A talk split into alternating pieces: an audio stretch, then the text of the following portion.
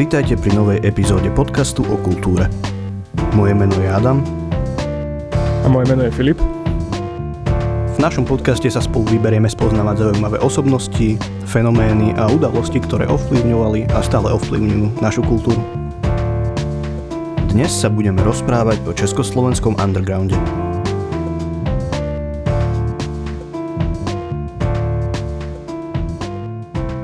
Tak čo je vlastne ten underground? Približ nám dobu, o ktorej sa budeme dneska rozprávať. Áno, tak ten kontext doby, to je určite niečo, čo si treba uvedomiť. Bavíme sa o 60., 70., 80. a v podstate aj o 90. rokoch minulého storočia.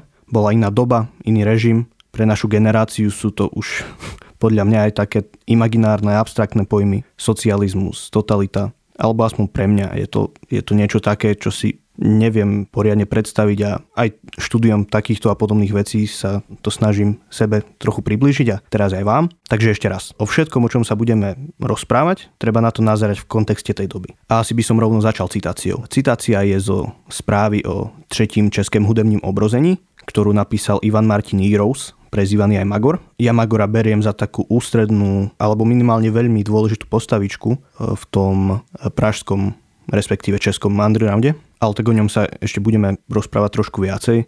Späť k tej citácii. Je to v podstate niekoľko citácií, ktoré som tak nalepil na seba, takže tu je. Underground není vázan na určitý umělecký směr nebo styl, přestože například v hudbě se projevuje převážně rockovou formou. Underground je duchovní pozice intelektuálu a umělců, kteří se vědomně kriticky vymezují vůči světu, ve kterém žijí. Je to hnutí, které pracuje převážně s uměleckými prostředky, ale jehož představitelé si uvědomují, že umění není a nemá být konečným cílem snažením umělců. Underground vytvářejí lidé, kteří pochopili, že uvnitř legality sa nedá nic zmeniť a kteří ani neusilujú do legality vstúpiť. Stručne řečeno, underground je aktivita umelcu a intelektuálu, jejich ždílo je nepřijatelné pro establishment a kteří v tejto nepřijatelnosti nejsou trpní a pasívni, ale snaží sa svým dílem a svým postojem o destrukcii establishmentu. Nezbytnými vlastnostmi těch, kteří si zvolili underground za svůj duchovní postoj a prostor, je zbiesilosť a pokora. Komu tyto vlastnosti schádzají, nevydrží v undergroundu žiť. Cílem undergroundu u nás je vytvořenie druhej kultúry. Kultúry, ktorá bude naprosto nezávislá na oficiálnych komunikačných kanálech a na spoločenskom ocenení a hierarchii hodnot, jak jimi vládne establishment. Povedal si, že si to pospájal z niekoľkých citácií.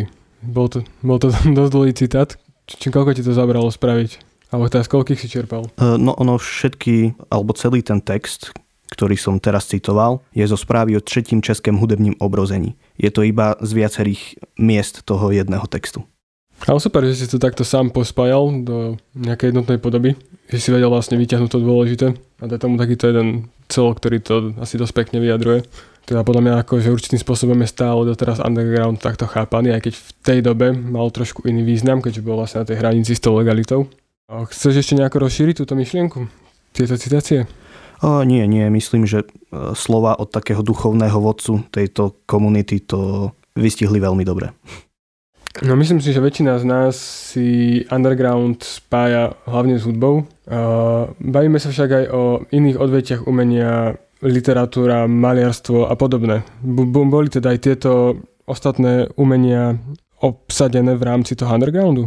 Áno, určite. Ja sa na to tiež pozerám hlavne ako na hudobný pojem. Samozrejme tomu vôbec tak nie je, pretože ak to poviem tak veľmi zjednodušene, za undergroundového umelca sa dal považovať v tej dobe takmer každý, kto svoje dielo nemohol voľne šíriť. Či už bolo v rozpore s tým establishmentom, ako to nazýva Jirous, alebo kvôli niečomu inému. Čo sa týka literatúry, máme tu tzv. Samizdatových umelcov, ktorí nemohli publikovať svoje veci. Máme tu maliarov, výtvarníkov, sochárov, ktorí to mali taktiež veľmi ťažké vôbec tvoriť, ale tak začnem tou hudbou. Tu nám reprezentujú kapely alebo hudobné skupiny, napríklad Primitives Group, Hells Riders, taká možno asi najznámejšia je Plastic People of the Universe, DG 307, Umelá hmota, veľmi zaujímavá kapela križovníckej školy, Sen noci Svatojanské band, neskôr to boli Psi vojaci a podobne, akože bolo ich pomerne veľa. A v tej dobe, ak chcela kapela legálne hrať, po prípade dokonca zarábať na hudbe, musela mať status profesionálneho alebo amatérskeho umelca, ktorý sa dosahoval takzvanými prehrávkami, kde kapela musela prísť pred komisiu a prezentovať sa im, zahradím svoj repertoár. Boli tam aj teoretické preskúšania, skúšky z hudobnej teórie a tak ďalej. A často stačilo, že mali hudobníci dlhé vlasy, boli nevšedne oblečení, mali anglický názov, pievali anglické texty alebo takéto veci a nastal problém. Vo väčšine prípadov samozrejme takéto kapely tými prehrávkami neprešli, nezískali status potrebný pre legálne hranie a teraz keď niekde aj hrali na koncerte, tak sa museli báť nejakej tej perzekúcie zo strany moci. No. A takto nejako to mali hudobníci. No minimálne musíme uznať, že vedeli vymýšľať dobré mená v tej dobe. Áno, áno. Hlavne tie anglické. Hlavne keď znieš, aké by si bol motorkársky gang. Asi viem, na ktorú kapelu referuješ. No dobre, pokračuj. No, takže... Hudobníci to mali ťažké, ale napriek tomu sa hralo. Organizovali sa nejaké nelegálne koncerty. V dobe krátko pred 68. rokom, ako vieme, tak nastáva taký odmek. Plastic People dokonca získali štatút amatérskej kapely v tej dobe, takže mohli legálne hrať. Samozrejme po 68. sa to zase trošku zmenilo. Koncerty sa museli maskovať za všelijaké čaje opiatej, svadby a podobne a vždy tu bolo riziko nejakého postihu, vpád, EŠTB alebo podobne. Samozrejme sa nerobili pozvánky na papier, to sa riešilo takými inými komunikačnými kanálmi. Dokonca diváci sa miesto koncertu dozvedeli často iba doslova hodiny pred samotným zahájením toho koncertu a prepravovali sa na miesto podľa takého až rozvrhu by sa to dalo povedať, že na 10-20 ľudí šlo vlakom z jednej stanice v túto hodinu, potom dajme tomu za hodinu išlo ďalších 10-20 ľudí autobusom z tejto zastávky, niektorí išli autami vtedy a odtiaľ, potom zase išla nejaká skupinka vlakom a takto to bolo rozkuskované. Jednoducho museli sa robiť aj takéto opatrenia, aby to bolo čo najťažšie vystopovateľné. Ma vlastne prekvapuje, ako to dokázali udržať, že ten rozvrh, že proste vedieť to ľuďom podať bez toho, aby si ťa všimli a ešte to vedieť aj rozvrhnúť, aby to nebolo nápadné. No čo ti poviem, priateľ, to je to krčmové prostredie. Podpultové koncerty, no. Ale aj tak, akože tajná polícia o väčšine týchto akcií aj tak vedela a minimálne ich monitorovali a všetko si zapisovali, takže. No dobre, a chcel som sa opýtať vlastne na tie iné odvetia umenia. Ako to bolo napríklad v literatúre? No, v literatúre to bolo taktiež veľmi zaujímavé a podľa mňa sa v literatúre v undergrounde nesmierne darilo. Vznikali nádherné hodnotné diela, medzi nejakých takých zástupcov, teraz narýchlo by sa dalo zaradiť Bohumil Hrabal, Egon Bondy, Eugen Brikcius, Pavel Zajíček, už spomínaný Magor a samozrejme mnohí ďalší. Ja som si pripravil takú modelovú situáciu, a môžeme si to predstaviť asi takto. Takže ja som nejaký, dajme tomu, básnik, píšem básne, ale samozrejme ich nemôžem publikovať, pretože sú v rozpore alebo sa nezhodujú s takým tým literárnym schematizmom, ktorý vtedy presadzoval establishment. Tak ich píšem sám doma, prepíšem ich 2-3 krát cez kopírák a rozdám ich priateľom. Takto nejako sa šírila reálne tá undergroundová literatúra. Toto množenie, kopírovanie nebolo iba kvôli tomu, aby sa tá literatúra dostala k ľuďom, ale bola to aj akási záruka.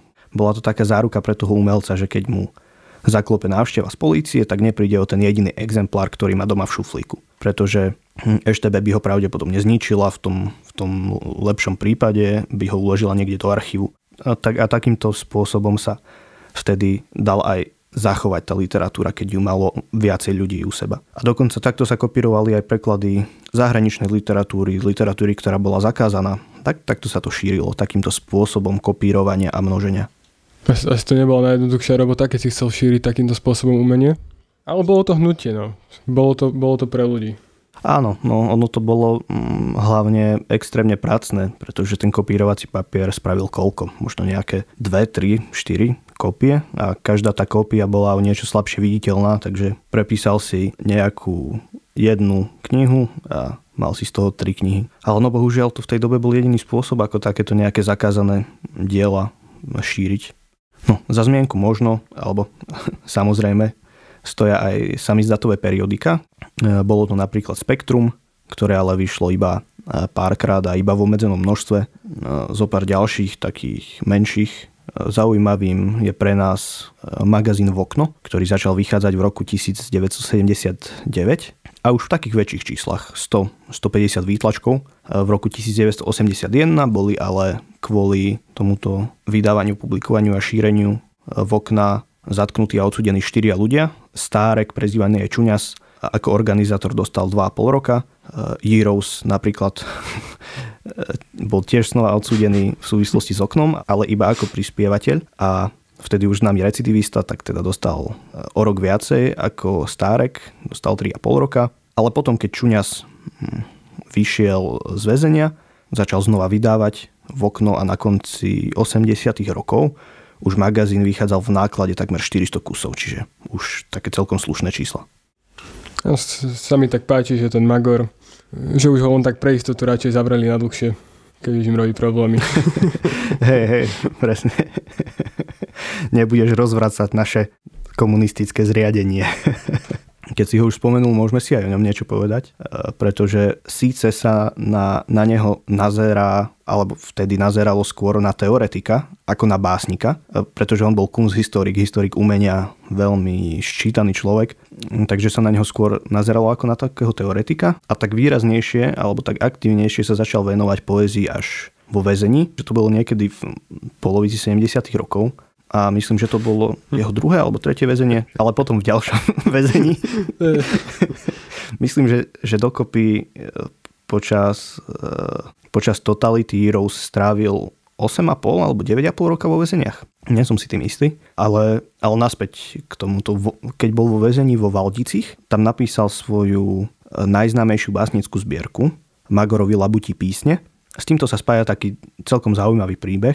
Samozrejme, vo väzení Jirous nemohol písať, tak to robil tajne. Ale keď sa tých básní nahromadilo viacej, už to bolo celkom ťažké schovávať a mal vo väzení kamaráta, spoluväzňa, Gruntoráda, ak som si správne spomenul na meno.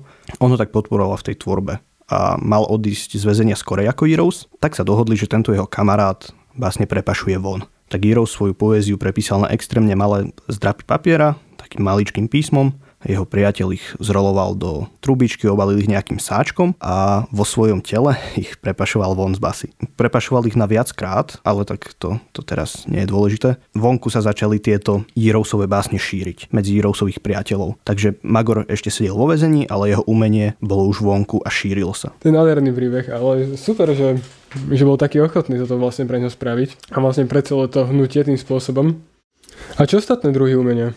V umení sa toho samozrejme tiež ďalo veľa. Happeningy, landartové akcie, zopár výstav a tak ďalej. Významná sa nám tu ukazuje križovnícka škola, o ktorej veľmi rád rozprávam, takže v budúcnosti, ak bude záujem, tak si o nej môžeme spraviť celý podcast. Áno, určite. Hádam sa k tomu dostaneme.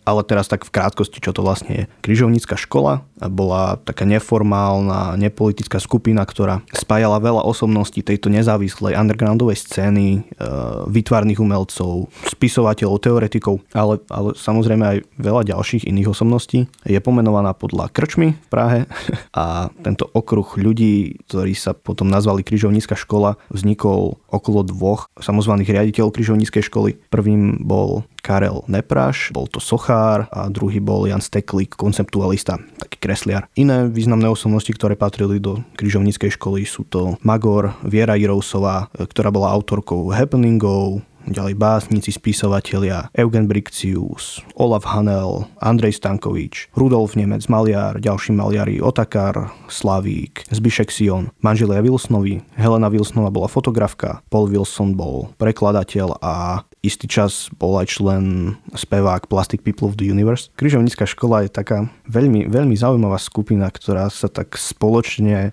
sa tí ľudia vymedzovali voči tomu oficiálnemu umeniu a navzájom sa tak inšpirovali tú vlastnú tvorbu, chceli byť oporou samým sebe a svojimi akciami a názormi. Križovnícka škola búrala také najrôznejšie konvenčné predstavy a narušovala také tie hranice medzi tými každodennými udalosťami, a to hlavne pitím piva, to treba poznamenať, a bola veľmi špecifická je práve svojim nezameniteľným humorom a tým sa snažila tak reagovať na stav spoločnosti. A diela, ktoré vznikali v dobe najväčšieho rozkvetu tejto križovníckej školy, boli v tej dobe akoby takž na pokraji toho obecného záujmu, ale dnes patria tieto ich hodnoty k pilierom, na ktorých stavia české moderné umenie. No dobre, povedali sme si teda, čo je underground, padlo tu aj veľa mien, kapiel, umelcov, ale myslím si, že určite je dôležité vysvetliť vlastne nejakú tú následnosť toho undergroundu. Vieš nám nejako chronologicky povedať, kde ten underground začína? No tak také korene sa podľa mňa dajú nájsť už v dobe, keď prišiel swing, keď prišiel rock'n'roll, hej, rádio Luxemburga a pašované platne zo západu a podobné veci. Vtedy prichádzali tie klasické americké vzory. To bola hudba, ktorá bola v tej dobe len veľmi vzdialená obyčajnému občanovi Československa. Hej, Elvis Presley a Chuck Berry a Little Richards. Rock'n'roll sa potom hrával aj u nás, aj v našich jazykoch, aj po anglicky. Prvý taký stret prišiel niekedy v druhej polovici 50. rokov. V Mánese odsúdili ľudí za tancovanie rock'n'rollu. Vieš, to je také klasické, typické rock'n'rollové šialené tanečky. No a tam niekde by som aspoň ja hľadal začiatky. Ale taká prvá kapela, ktorá sa podľa mňa dá považovať za undergroundovú v pravom slova zmysle, je Hells Devils. To sa tak traduje o ich koncertoch, že to boli akože čisté magoriny. Proste polámané stoličky, rozmlátené sály, ľudia na ich koncertoch doslova šaleli. A možno preto sa aj ľudia pozerali na underground ako na nejakých hulvátov. ale práve tu môžeme aj vidieť začiatky takého manažovania kapiel. Manažer Hells Devils bol Eugen Fiala, ktorý potom tiež manažoval aj iné kapely, a to je tiež taká zaujímavá undergroundová postavička. A samozrejme Hells Devils boli neskôr zakázaní, niektorí členovia emigrovali a tak ďalej. Jedna z kapiel, ktorú tiež manažoval Eugen Fiala, bola Primitives Group, a tu nás sa do undergroundu začína montovať Jirous s Janom Ságlom, ktorí prevzali také umelecké vedenie kapely, a tuto začína byť zaujímavé, pretože oni robili také koncepčné koncerty. Svátek ryba, svátek vtáku napríklad patria medzi ne, kde dosáli F-klubu, nanosili ryby, nanosili tam perie a boli to fakt až také happeningové koncerty. Tí hudobníci boli oblečení v róbach a boli pokreslení keltskými symbolmi a horeli ohne na pódiu a do toho tam boli ryby a jednoducho fakt až také happeningové koncerty, akože veľmi zaujímavé. To bolo samozrejme ešte v 60. rokoch, krátko pred 68. rokom, a neskôr sa Primitives Group rozpadli a štafetu prebrali Plastic People. Tiež v spolupráci so Ságlom a s Magorom. S Plastic People spolupracoval napríklad aj Egon Bondy, hľadač novej estetiky. A Egon Bondy spolu ešte s jedným výtvarníkom a spisovateľom, nespomeniem si teraz na meno, založili edíciu Polnoc, kde vychádzali Bondyho texty, vychádzala tam aj iná poézia. A toto je tiež jeden z takých príkladov snahy o konzervovanie a snahy o zachovanie tých textov. To bolo začiatkom 50. rokov, takže ťažký sa mi zdať. Tak to nejako začínal ten underground. Dobre, čo nám podľa teba underground dal? Čo bol jeho prínos? No, tak hlavne na začiatok treba povedať, že underground bol v podstate iba skupina ľudí, ktorí pili pivo a diskutovali v krčme. Alebo aspoň takto sa na nich nazeralo. Veľmi dlho, ako na nejakých nevzdelaných hulvátov. A veľmi sa neprikladala ani váha tomu, čo robili pre kultúru. Toto sa však zmenilo, keď sa underground spojil s disidentom. Alebo teda lepšie povedané, keď sa disident postavil z underground. Disidenti teda boli väčšinou takí generačne možno starší intelektuáli, ktorí boli taktiež prenasledovaní, pretože inak zmýšľali, nepodporovali režim, často im ten režim ani nedovolil takmer nič robiť, mohli iba existovať. Ale dôležité je, že boli oveľa viacej politicky ako underground. Underground hlavne zo začiatku sa vlastne nijako politicky neangažoval. A Magor v nich videl takého spojenca v boji proti establishmentu, ako to on vravel. Ale, ako som už povedal, underground sa považoval za chuligánov, disident za intelektuálov. Nakoniec sa však Magorovi za pomoci jeho priateľa Františka Šmejkala podarilo dohodnúť stretnutie s Václavom Havlom. A na toto stretnutie spomína Miroslav Skalicky, prezývaný aj Skalák, a on hovorí, že pred týmto stretnutím stretol Magora a že Magor mu povedal, že musím ísť za Havlom, strašne sa ponáhlam, lebo už meškám. A Skalák vtedy ani nevedel, že kto to Havel je. A Magor mu to teda vysvetlil, že je to taký človek, ktorý napísal celkom dobrý list Husákovi. Skalák sa ho pýtal, že prečo tam vlastne mám ísť s tebou ja. A Magor na to, že aby si mi zaplatil taxík, lebo nemám ani floka. Toto bolo veľmi, veľmi typické pre Magora, ale tak naspäť k tomu stretnutiu. Na tomto stretnutí Jirous teda púšťal Havlovi nahrávky Plastic People, čítal mu zo svojej správy o 3. českém hudobním obrození, referoval mu o rôznych aktivitách undergroundu a snažil sa ho tak presvedčiť, že sú tam nejaké prieniky medzi týmito dvoma skupinami alebo ako to nazvať. Ale smerujem teda k tomu, že v roku 1976 sa Jirous oženil a bral to ako výbornú príležitosť usporiadať koncert. Bolo to pomerne bežné, pretože to nevzbudzovalo až toľko otázok, hej, že dobre, teraz je tu svadba, oslavujeme, je tu hudba. Bolo to jednoducho tak lepšie skryteľné, ale Magor to znova potlačil až dokonca za hranicu, ako to on rád robieval, a zorganizoval rovno druhý festival druhej kultúry. A teda on si zo svojej svadby spravil druhý festival druhej kultúry? Áno. To je riadny Magor. Je to riadny Magor. Hrali tu kapely, ktoré sme si už spomínali, Plastic People, DG 307 a tak ďalej, ale aj nejaké nové telesá a samozrejme všetko bolo ilegálne. Prvý festival druhej kultúry sa uskutočnil taktiež pri príležitosti svadby 2 roky predtým, čiže to bolo v 74., ak sa nemýlim, a oba tieto festivaly boli samozrejme sledované. Pri prvom festivale EŠTB nezasiahla, ale celkom dobre si ho zdokumentovali a pri druhom festivale taktiež najprv nezasiahli, ale asi mesiac po tomto druhom festivale druhej kultúry sa začalo hromadné zatýkanie. Hromadné výsluchy ľudí z undergroundu, ľudí z kapiel, ľudí jednoducho, ktorí sa zúčastnili. Spustila sa obrovská mediálna kampaň na očiernenie undergroundu. Samozrejme štát mal v tej dobe pod palcom všetky vtedajšie médiá a v jednom z najväčších vtedajších periodík v Rudom Práve sa začali objavovať články proti Plastic People a proti undergroundu ako takému. Vláda sa jednoducho snažila navodiť takú atmosféru nenávisti, jednoducho hnusná propaganda a chceli spraviť jeden veľký exemplárny súdny proces proti ľuďom okolo undergroundu. Dokonca vznikol aj dokument s názvom Matentát na kulturu, čo je krásne propagandistické dielo. Boli v ňom použité zábery z týchto festivalov. Točil ich Jozef Dlouhy, člen undergroundovej komunity, ktorý pracoval v televízii. Takto vznikol dokument s použitím týchto záberov, ktorý mal vzbudzovať odpor voči undergroundu. Myslím, že je to doteraz dostupné na YouTube, takže minimálne sú tam pekné zábery z týchto festivalov, ak vypustíte všetku tú propagandu. A v tomto nechcem byť nejaký útočný, alebo nechcem ľutovať slova, ktoré poviem, ale... Jasné.